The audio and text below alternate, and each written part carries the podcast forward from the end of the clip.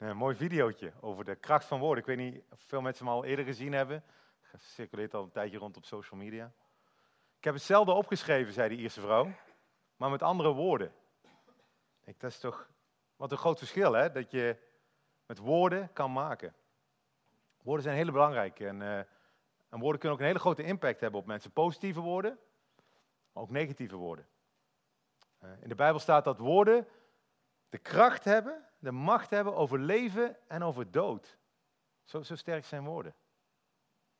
En John Gottman, een Amerikaanse psycholoog, die heeft onderzocht dat je voor ieder negatief woord wat je krijgt, en ieder negatief zinnetje, dat er 5 positieve woorden tegenover moeten staan om dat weer een beetje te compenseren. Als iemand een rotte opmerking over jou maakt 's ochtends, dan heb je 5 positieve opmerkingen nodig om dat een beetje te verwerken. Bij ASML hebben we daar speciale training voor zelfs. No red without green. Als we naar een klant gaan en er is iets aan de hand, dan moeten we 5 positieve dingen, nou geen 5, een aantal positieve groene dingen zeggen en dan pas dat ene rode, wat er aan de hand is. Geen negatieve berichten zonder ook de positieve geluiden te laten horen. Om een beetje te illustreren, laatst kwam iemand bij de brug binnen en had een mooie bloem in haar haar. En thuis had haar man tegen haar gevraagd of ze bij het Anjefonds werkte. En haar lieve zoon, ik weet niet welke van de twee, die had gevraagd: wat heb je in je haar gefrot? Dus je staat op zondagochtend en je denkt, ik doe iets leuks in mijn haar. En dit zijn dan de eerste 2 reacties die je krijgt. Kan je je voorstellen hoeveel wij dan hier moeten compenseren als iemand de drempel overkomt? Iemand anders had een familiefoto laten maken. Jullie kennen hem allemaal. En de eerste 2 opmerkingen die hij kreeg van zijn vrienden, nota bene, was dat hij grijs aan het worden was en dat hij kaal aan het worden was. Ja, binnenkort komt hij misschien mijn keppeltje binnen. Kunnen we daar een compliment over de kleur van zijn keppeltje maken? Nee, weet ik niet hoor. Maar je kan je voorstellen, als je dat hoort, hoeveel positief je daar tegenover moet stellen. En zo werkt het bij ons bij de brug. Welkom bij de brug. Ik hoop dat het bij jullie anders werkt. Maar zo gaat het bij ons hier. Niets menselijks is ons vreemd. Maar laten we daar iets doen met elkaar. Laten we daar bewust van zijn. Wat de impact van onze woorden kan zijn. En om ook na te denken over wat we zeggen. Dat we woorden van leven spreken naar elkaar, geen woorden van dood. En ook naar de mensen om ons heen. Zodat meer mensen onze liefde ervaren. Want daar ging deze serie over. En ik snap dat dat heel lastig is voor sommige mensen. Ik moest denken aan het liedje, we hebben het net gespeeld voor de dienst. Ik weet niet of het opgevallen is. Zo'n begin jaren 80 liedje dat we eventjes tussendoor hadden. Words don't come easy, van die Franse meneer. Words don't come easy.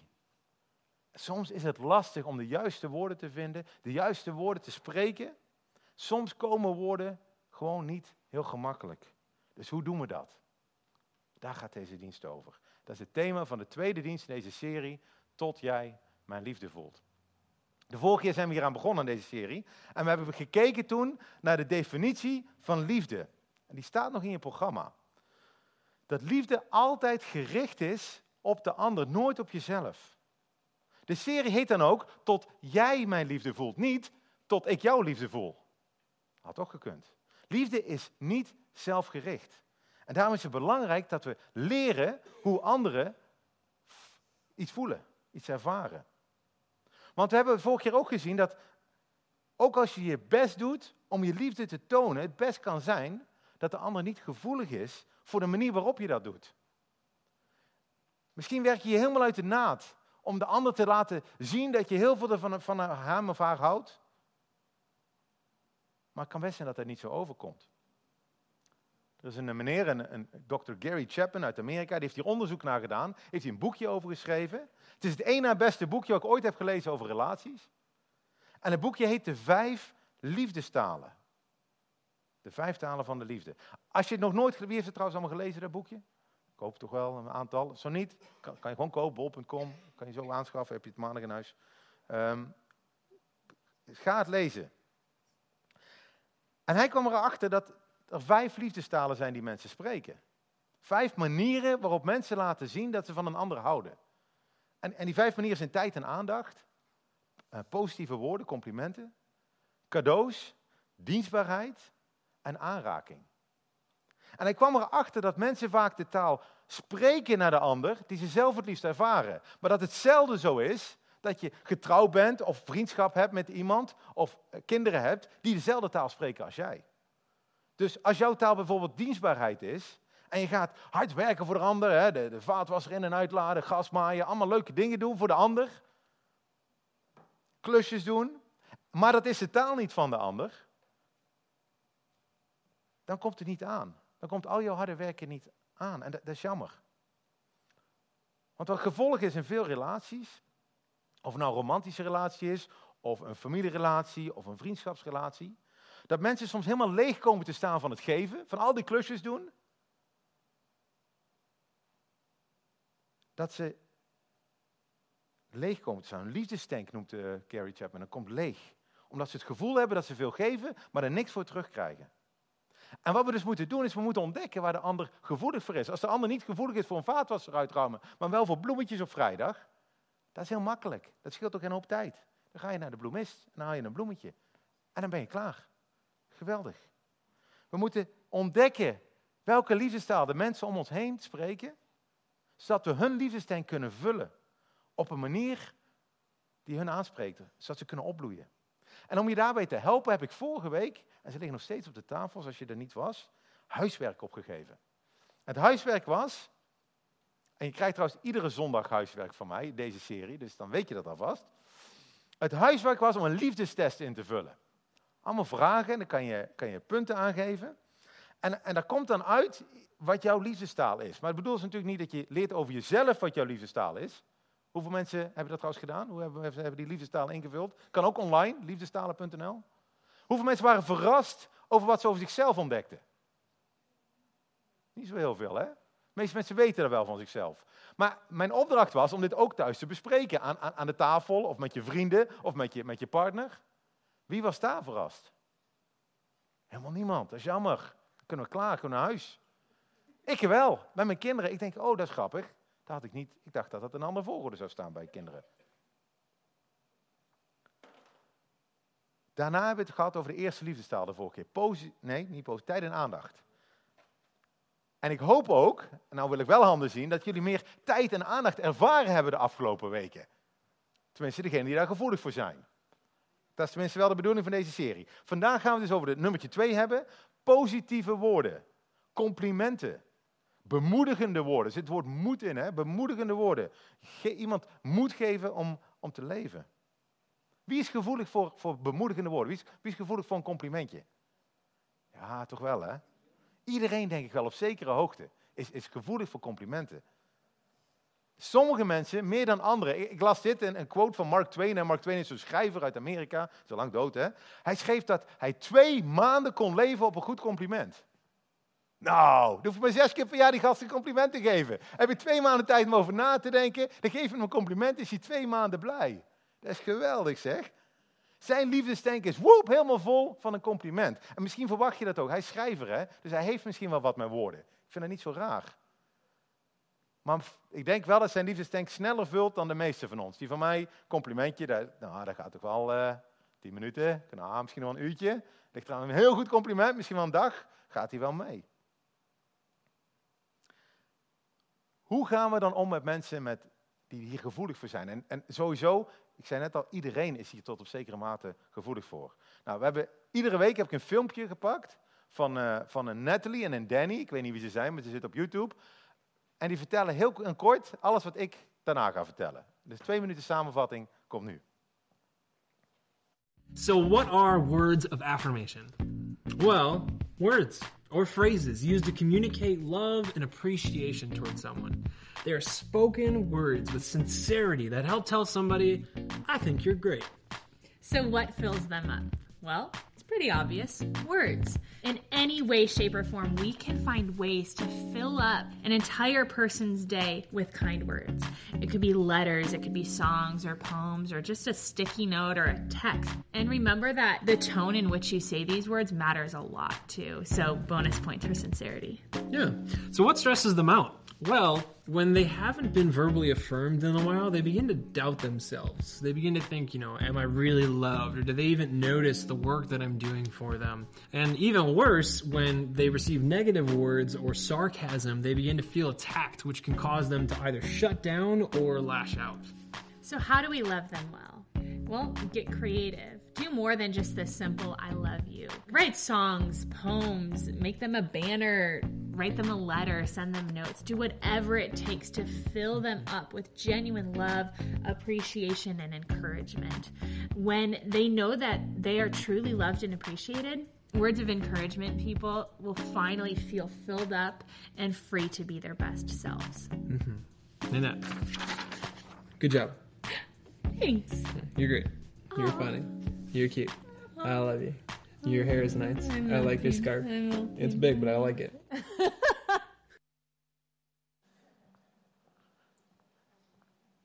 Ja, Danny en Natalie.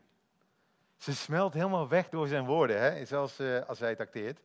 En misschien komt het heel overdreven, hè, voor nuchtere Nederlanders. Misschien als je wat minder met woorden hebt, denk je, dit is zo overdreven. Maar als mensen hier gevoelig voor zijn, dan kunnen ze letterlijk wegsmelten, inderdaad. Als Nederlanders kijken we vaak naar die Amerikanen en denken we, wat overdreven zeg. How are you? I'm great, I'm fantastic. Hè? Dat is echt Amerikaans. Ik heb een tijdje in Amerika gewoond.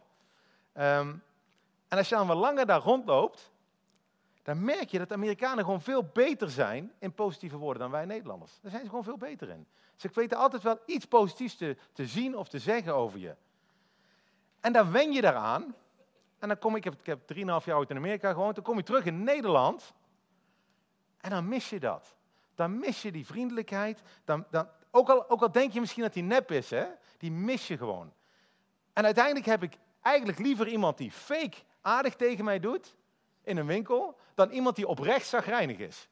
Hè? Want ja, je kan wel bij het Kruidvat binnenkomen en iemand, ik ben chagrijnig van Maar ik heb liever iemand die in ieder geval zijn best doet om nep van mijn part zegt, hey, leuk dat u er bent meneer, wat wilt u wel kopen vandaag?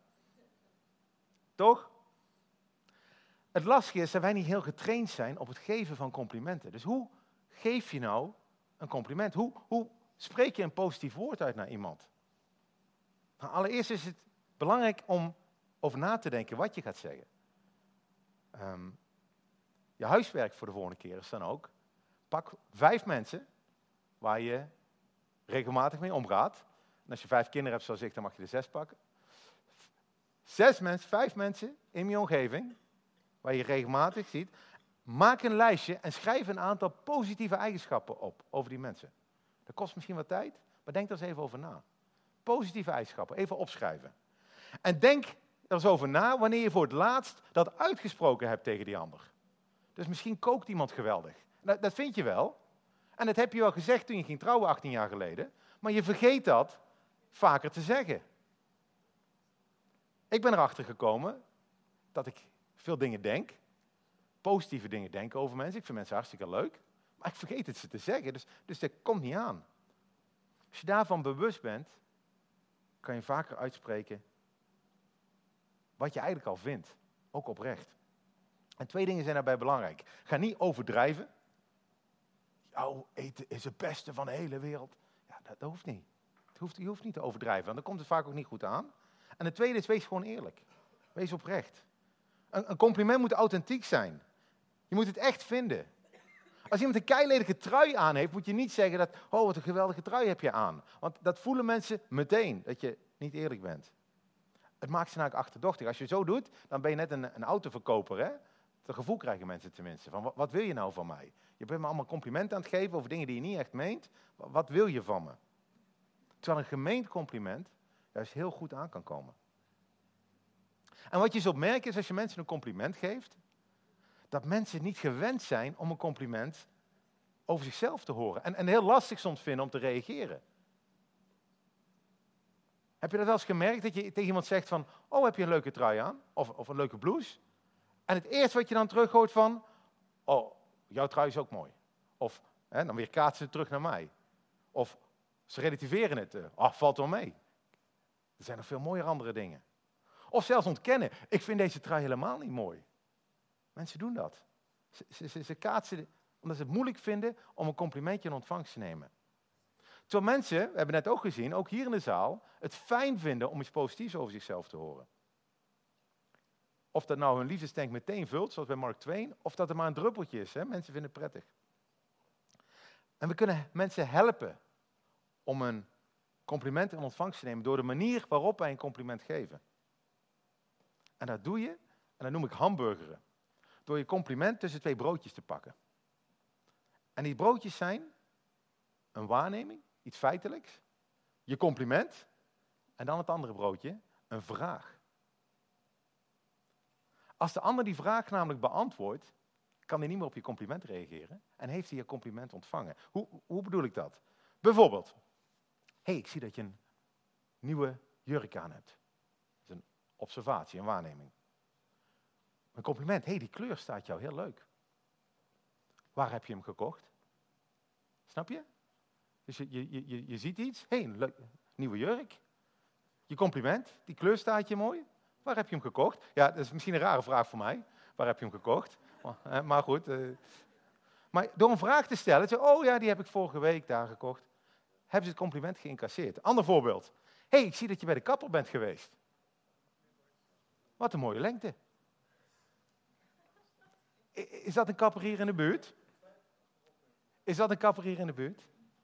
Ja, weet je wanneer je twijfelachtig wordt, Pieter?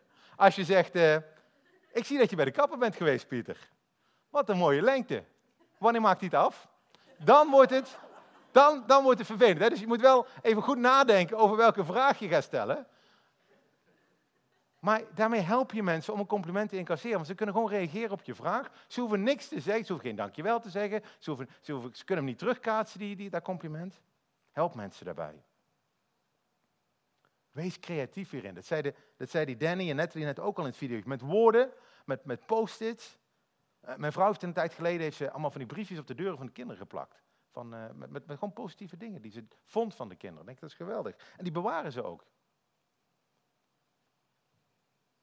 Kan je ook doen. Hè? Ik vind wel eens in mijn broodtrommel of zo een briefje. Ik denk, dat is geweldig. Wees creatief. Wat zeg je, Daniel? Of stuur een kaartje. Sommige mensen zijn daar zo goed in. Hè? We hebben andere familieleden, ik heb die in ieder geval wel. Die zijn altijd mooi op tijd met een kaartje en een woordje erin. Dan denk ik, wauw, daar kan ik zoveel van leren. Ik ben er helemaal niet goed in. En je zal merken dat hoe meer je positieve woorden spreekt en hoe meer je mensen positief benadert, hoe meer effect het gaat hebben op de mensen om je heen. Gericht op de ander, hè? Dus niet, wat kan ik er zelf uit krijgen? Niet overdrijven. Zeker niet met kinderen. Ik zie dat wel eens aan de kant van voetballen, dat mensen denken dat hun zoon Messi is. Dat is hij niet. Je zoon kan best wel voetballen, maar hij is geen Messi. En sommige ouders denken, en er zijn er meteen 10, hè, die alle 10 denken dat hun zoontje Messi is. En dan krijgt een kind een heel raar beeld van zichzelf van. En dat zie je ook wel eens als je op die talentshows, hè, The Voice of weet ik hoe die heten, dan zie je soms kinderen staan. Die denkt, ja, maar die kan niet zingen. Ja, jouw moeder denkt misschien dat jij kan zingen, maar jij kan niet zingen. En dat is heel zielig, want dat kind staat dan op zo'n podium en die gaat gewoon helemaal af, omdat hij van zijn ouders een verkeerd beeld heeft gekregen. Wees realistisch.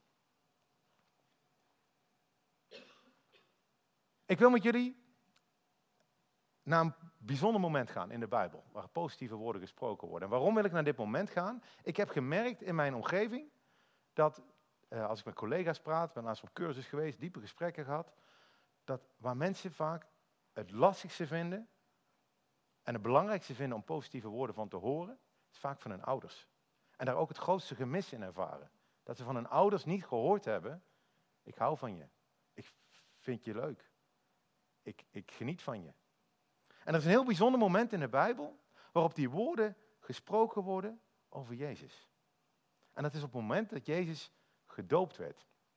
Wat gebeurt er? Jezus komt naar de rivier toe, naar de Jordaan, om zich te laten dopen. En hij ziet daar zijn neef Johannes. Johannes de doper, hè? Johannes de doper, ja. En hij vraagt aan Johannes, mag ik gedoopt worden? En Johannes heeft eerst wel weerstand van, moet ik jou dopen? Moet er niet andersom? Moet jij niet mij dopen? Jij hebt niks fout gedaan. Ja, dus waarom moet ik jou dopen? Maar uiteindelijk doet hij het toch. En dan gebeurt er iets bijzonders. Lees me even mee. Mattheüs, een vriend van Jezus, heeft het opgeschreven. Op de Bijbels op de tafel, pagina 6. Het staat ook in je programma's als je mee wil lezen. Kan je thuis ook nog even lekker rustig naar luisteren. Lezen. Er staat dit. Toen kwam Jezus van Galilea naar de Jordaan, naar Johannes, om door hem gedoopt te worden. Maar Johannes wilde hem hiervan weerhouden en zei, ik heb het nodig om door u gedoopt te worden en u komt naar mij. Maar Jezus antwoordde hem en zei, laat het nu gebeuren, want op deze wijze past het ons alle gerechtigheid te vervullen. Dat is een moeilijke zin. En toen liet hij het hem toe. Nadat Jezus gedoopt was, ging onder, kwam boven, kwam hij meteen op uit het water. En zie, de hemelen werden voor hem geopend en hij zag de geest van God als een duif neerdalen en op zich komen. En zie, een stem uit de hemel zei, dit is mijn geliefde zoon in wie ik mijn welbehagen heb. Een stem uit de hemel die zegt, dit is mijn geliefde zoon. Ik vind vreugde, ik vind welbehagen in hem. Kan je je voorstellen dat jouw vader of jouw moeder tegen jou zegt, jij bent mijn geliefde zoon, jij bent mijn geliefde dochter. Ik heb vreugde in jou. Ik word blij van jou. Wat voor een effect zou dat op jou hebben? Een tijdje later gebeurt bijna precies hetzelfde. Jezus staat op een gegeven moment op een berg met zijn vrienden. Petrus is erbij, Johannes is erbij. En Petrus is aan het praten, zoals altijd. Hè? Petrus lijkt een beetje op mij, die praat continu. En terwijl Petrus nog sprak, zie, een lichtende wolk overschaduwde hen. Ze stonden op die berg en een stem uit de wolk zei opnieuw, dit is mijn geliefde zoon in wie ik mijn welbehagen heb. En tegen Petrus en Johannes, luister naar hem, luister naar hem. En ze vergeten dat moment nooit meer. Zo'n impact heeft dat op hun leven. Jaren later, Jezus is al gekruisigd, is al opgestaan, dus gestorven, alles gebeurt. Als hem gevraagd wordt, waarom volg jij Jezus, Petrus? En zegt Petrus het volgende. Hij zegt, we zijn geen kunstig bedacht verzinsel gevolgd. Toen wij u de kracht en de komst van Jezus bekend maakten. Maar we zijn ooggetuigen geweest van zijn majesteit. Want hij heeft van God de Vader eer en heerlijkheid ontvangen. Toen een stem als deze van de verheven heerlijkheid tot hem kwam. Dit is mijn geliefde zoon. In wie ik mij welbehagen heb. Petrus herinnert zich dat moment. En deze stem hebben wij gehoord toen deze vanuit de hemel kwam, terwijl we bij hem op de heilige berg waren. Jaren later kan Petrus dit ene moment nog precies woord voor woord herinneren. Omdat het zo'n enorme impact heeft gehad. Een vader die tegen zijn zoon zegt, dit is mijn geliefde zoon. Dat is de kracht van woorden. En mijn vraag is, wat doen die woorden met jou? Wat doet die vraag van mij als ik aan jou vraag, hoe zou jij het vinden als jouw vader, als je moeder tegen jou zou zeggen, jij bent mijn geliefd kind? Ik zou willen dat we allemaal ouders hebben die dat zouden uitspreken. Die tegen ons zouden zeggen dat ze ons lief hebben en dat ze vreugde in ons vinden. En als jij hier zit en jouw ouders hebben dat gedaan, dan ben je gezegend. Dan mag je jezelf gelukkig prijzen. Dan mag je dankbaar voor zijn. Want dat geldt zeker niet voor iedereen. Ongetwijfeld zitten hier mensen die dat niet hebben. Met ouders die dit wellicht wel voelden, maar nooit uitgesproken hebben. En je verlangt naar zo'n bevestigend moment, dat je pa zegt, ik ben trots op je.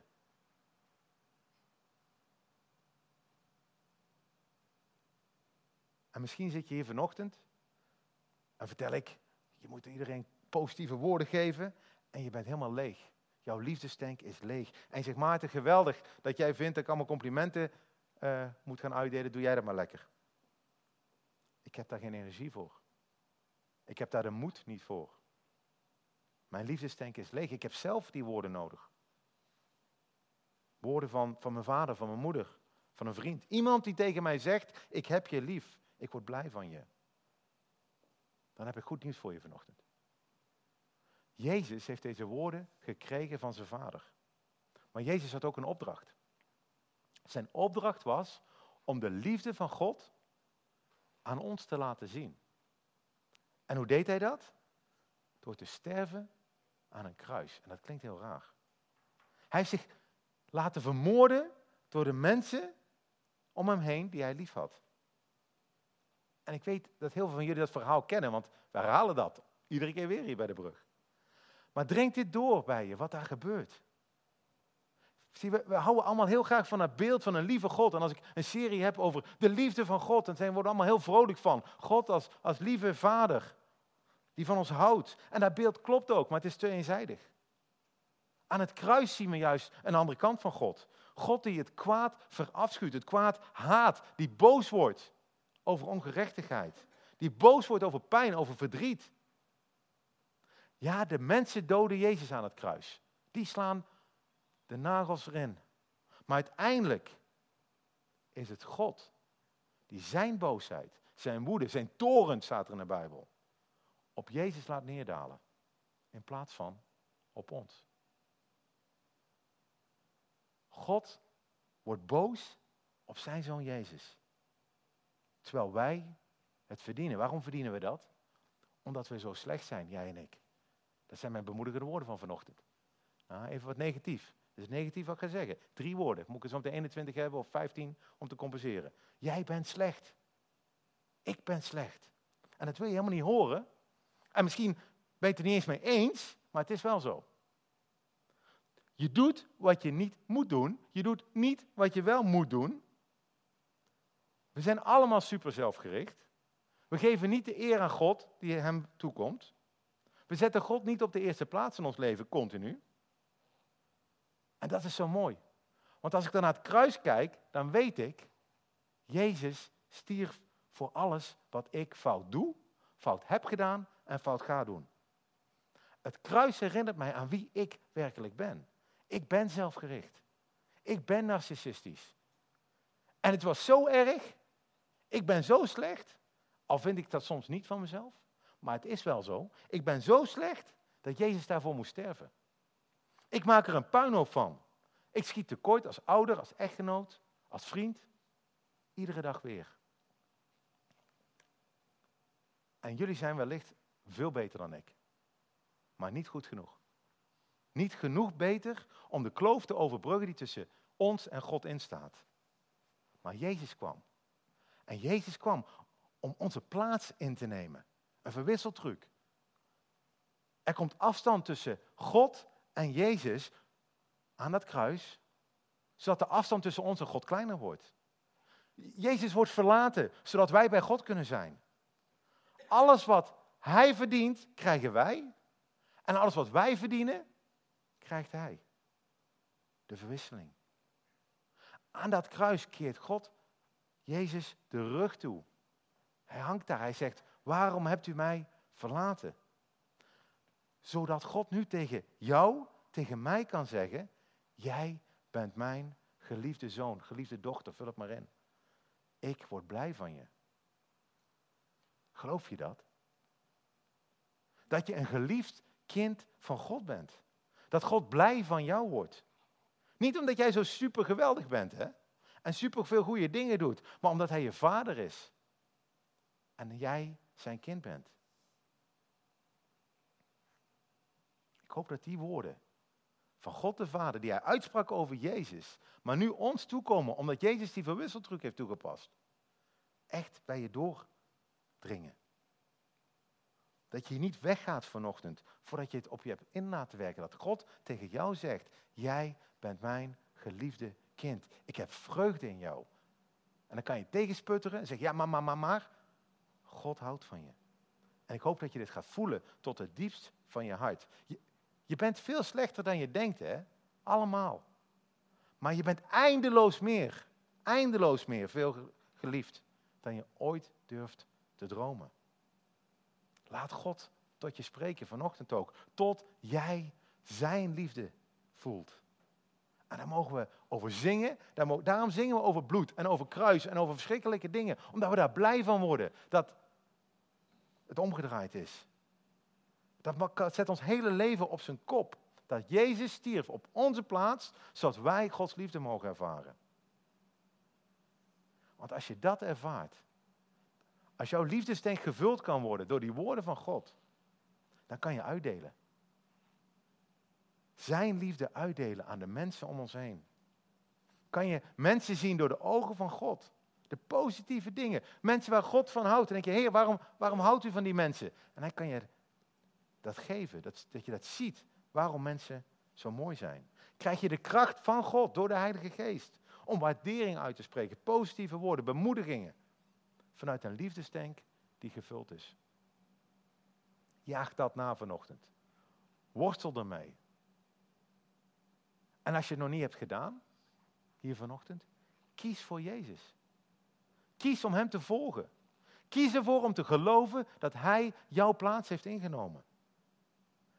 Dan mag je net zoals Hem gedoopt worden. We gaan binnenkort een doopdienst organiseren. Mag je Gods stem ook echt ervaren die tot je spreekt. Jij bent mijn geliefde kind in wie ik mijn welbehagen heb. Laten we bidden. Vader, de kracht van woorden. En U sprak en het hele heelal was er. En we zien om ons heen dat de woorden die wij gebruiken, dat we tekortschieten, Heer. Dat we makkelijker negatieve woorden spreken dan positieve woorden.